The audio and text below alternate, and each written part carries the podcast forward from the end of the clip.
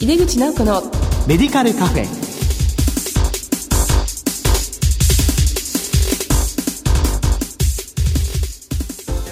こんばんは。帝京平成大学薬学部の井出口直子です。今日は12月24日。メリークリスマス。クリスマスイブですね。皆様いかがお過ごしでしょうか。クリスマスイブでも番組を聞いていただきありがとうございます。ご一緒に勉強したいと思います。井出口直子のメディカルカフェこの番組は医療を取り巻く人々が集い語らい情報発信をする場です。今月のゲストは昭和薬科大学学長の西島正弘さんです。CM の後ご登場いただきます。お楽しみに。井出口直子のメディカルカフェ。この番組は手羽製薬の提供でお送りします。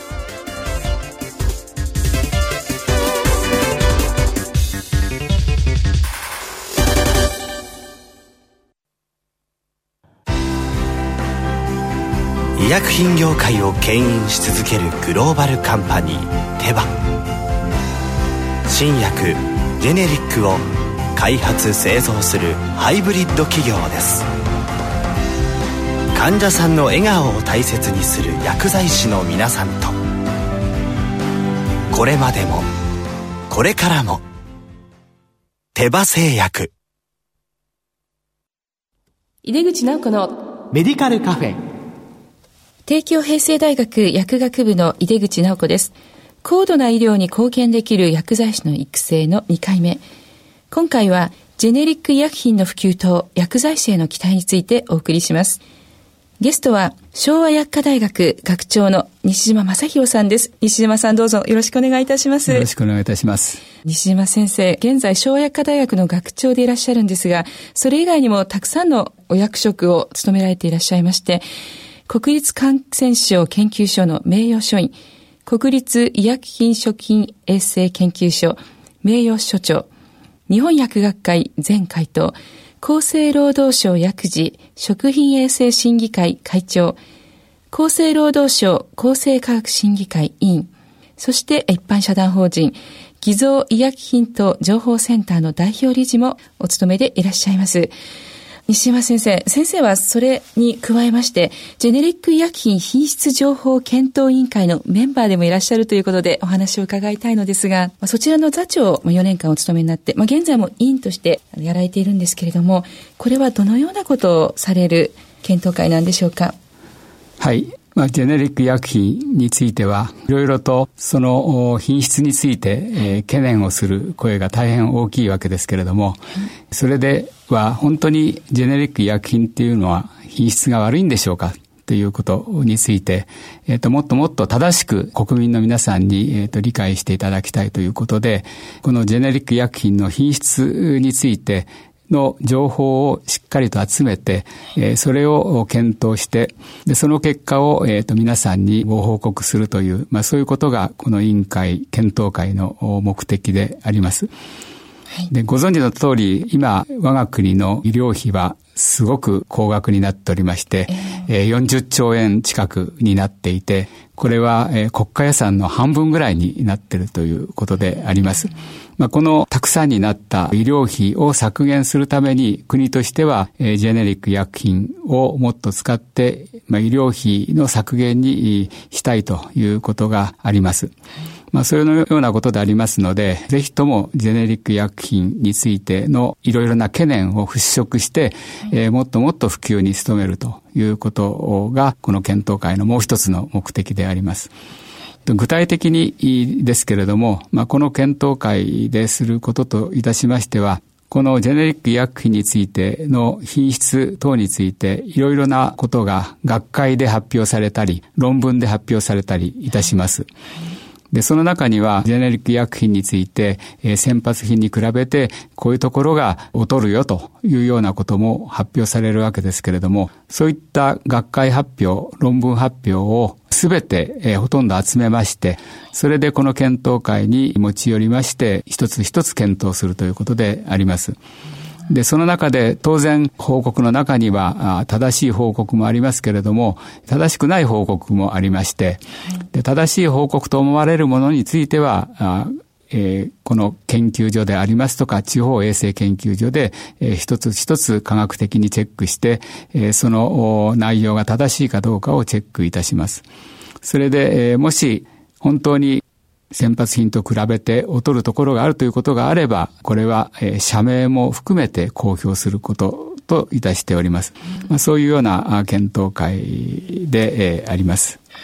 ありがとうございます。あの、今発表されている論文と全てということだったんです。これはどのぐらいの数あるものなんでしょうか？そうですね。えっと、正確には覚えておりませんけれども、えー、例えば、論文発表ですと、えっと、1年間の間に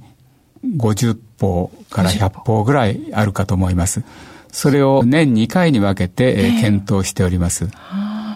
そうするともう100歩だとしたら1回50歩。そうですね。これは大変な検討になるかと思うんですけども。はい、これは内容的には、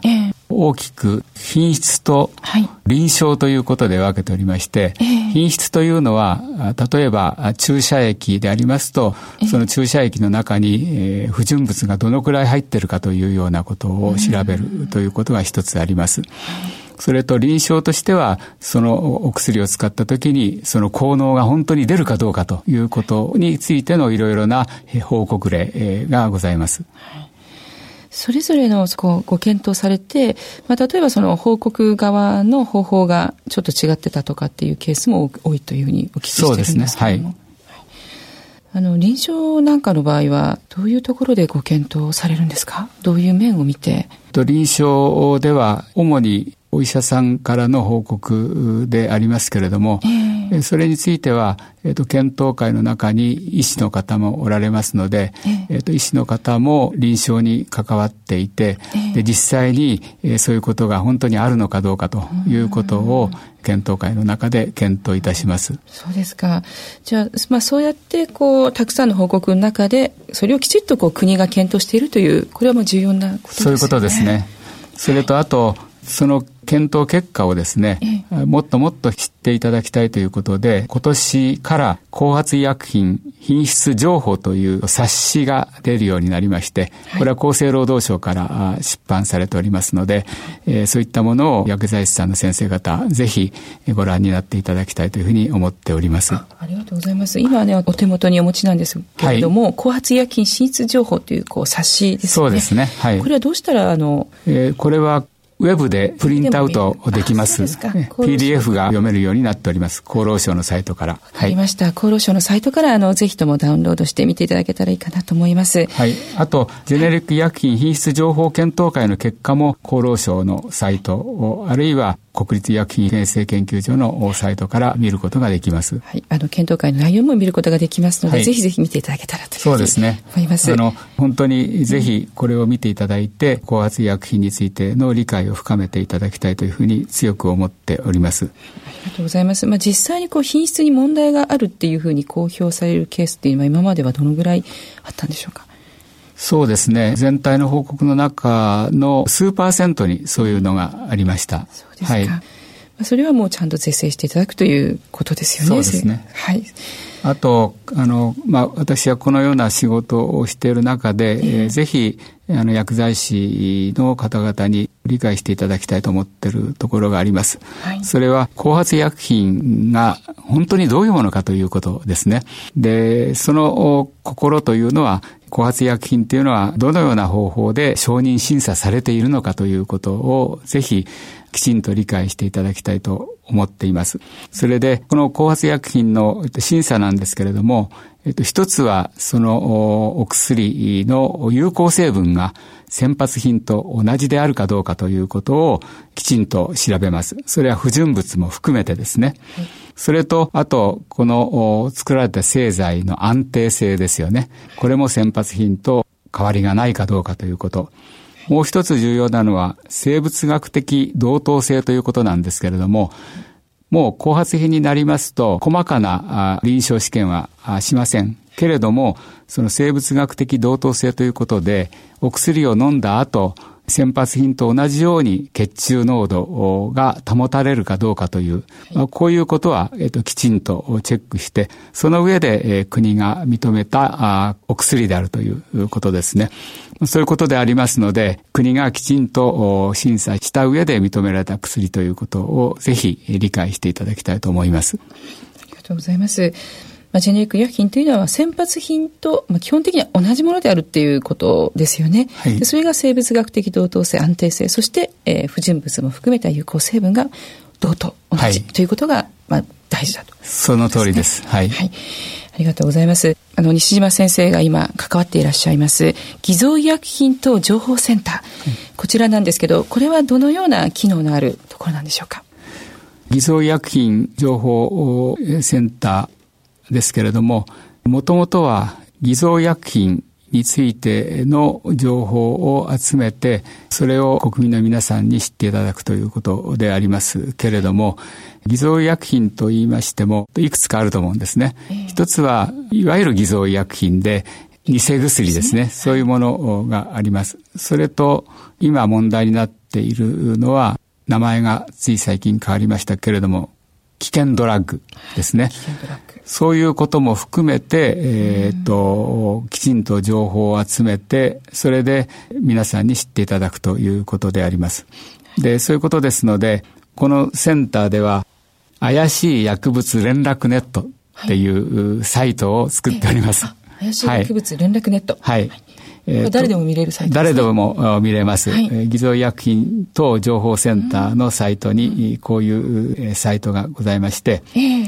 えー、ここではその危険ドラッグとはどういうものか、実際にどういうものが危険ドラッグになっているかということが非常にわかりやすく、えー、説明されておりますので、ぜひご覧いただきたいと思っています。あの、このセンターのもう一つの大きな働きは、実際に例えばお年寄りの方からの相談なんですけれども、うん、自分の息子が偽造医薬品に手を出していて困ってるということで、どうしたらいいでしょうかというそういうご相談が来たりしますので。ドラッグを使ってるんじゃないかそうですね。はい、はい。そういうことのご相談に応じるコールセンターもございます。これについては本当にもっともっと対策を強めていかなくてはいけないというふうに思っています。それで、はい、えー、特にこの偽造医薬品あるいは危険ドラッグについてはどうやって購入するかということですけれども、えー、えー、ネットで購入したりするケースもかなりあるわけですね。はい、まあそういうことで、この偽造医薬品情報センターでは、そういったネットを探し出して、はい、でそのサイトを取り消すように厚労省に働きかけたりしています。また、まあ、いろんな週刊誌には偽造医薬品の広告がたくさん出るんですけれども、えー、そういうサイトも全部チェックして、当局に知らせて、えー、対応させているというところの仕事もございます。割と草の根的な動きも、ね、そうですね。でもまだあのこのセンターは小さな組織でありまして、えー、活動としてはまだまだ不十分なところがあるかと思いますけれども今後もっともっと強固にしていかなくてはいけないかというふうに思っています。そうですね。はい偽薬に関してはいかがでしょうか？医薬品の、まあ、偽のもの。これがやっぱりどうしてもネットとかそうですね。っていうことが多いかと思うんですけども。あの、一番大きなものとしては、いわゆる ED 薬ですけれども、こういったもののネット販売が非常に多くありまして、えー、そのうちのかなりの部分が、えー、偽造医薬品だということがありますね。今のところ日本はまだまだ偽造医薬品が入ってくるケースが少ないんですけれども、欧米諸国ではもっともっと偽造医薬品が多いんですね。はい、まあその理由としては、偽造医薬品を作る側としては、えー、なかなかその日本語で、えー、パッケージを作るということが難しくて、まあそういうことが一つバリアになって入ってきにくくはなっているというふうに聞いております。まあしかし、そのようなパッケージについても、今では日本で、パッケージを作って、でそれを外で使って、えー、日本製のものとして売るというようなことも行われているようですので、日本としてももっともっと注意深くこれから対応しなくてはいけないふうに思っています。そうですね。はい、あの、日本の薬は海外でも信頼が高いということがあるみたいなので、でね、まあ、その偽造医薬品、そしてその危険ドラッグ、こういったことの普及を防止したいですね。なんとか薬剤師にできることってありますでしょうかね。一つはですね、日頃持ってるのは、このような偽造医薬品、あるいは危険ドラッグについて手を出さないようにするためには、やはりあの小さな時から教育することが大事だと思います。うんすね、そのためには小学校、中学校、高等学校あたりでもきちんとお薬について知識を与え、うん、特にこういった偽造医薬品とか危ない危険ドラッグについては絶対手を染めないようにというそういう教育が大事だと思います。そのような中で学校薬剤師さんの果たす役割は極めて大きいと思いますので、ぜひ学校薬剤師さんの方にはそういうところで力を発揮していただきたいというふうに思います。また、通常の薬局での薬剤師さんにとりましても、あの、そういうことの知識は十分持っていただいて、多分、偽造医薬品情報センターに来るようなご相談も薬局に来ると思うんですよね。はいそうね、そういう時にはきちんと指導、対応できるようにしていただくことも重要かと思います。ので、日頃からその危険ドラッグとはどういうものか、どういうものが出回ってるかっていうような、その社会的な情報もぜひ忘れずに集めていただければというふうに思いますね。はい。ありがとうございます。というわけで、高度な医療に貢献できる薬剤師の育成の2回目。今回は、ジェネリック医薬品の普及と薬剤師への期待についてお送りしました。ゲストは、昭和薬科大学学長の西島正弘さんでした。西島先生、本当にどうもありがとうございました。ありがとうございました。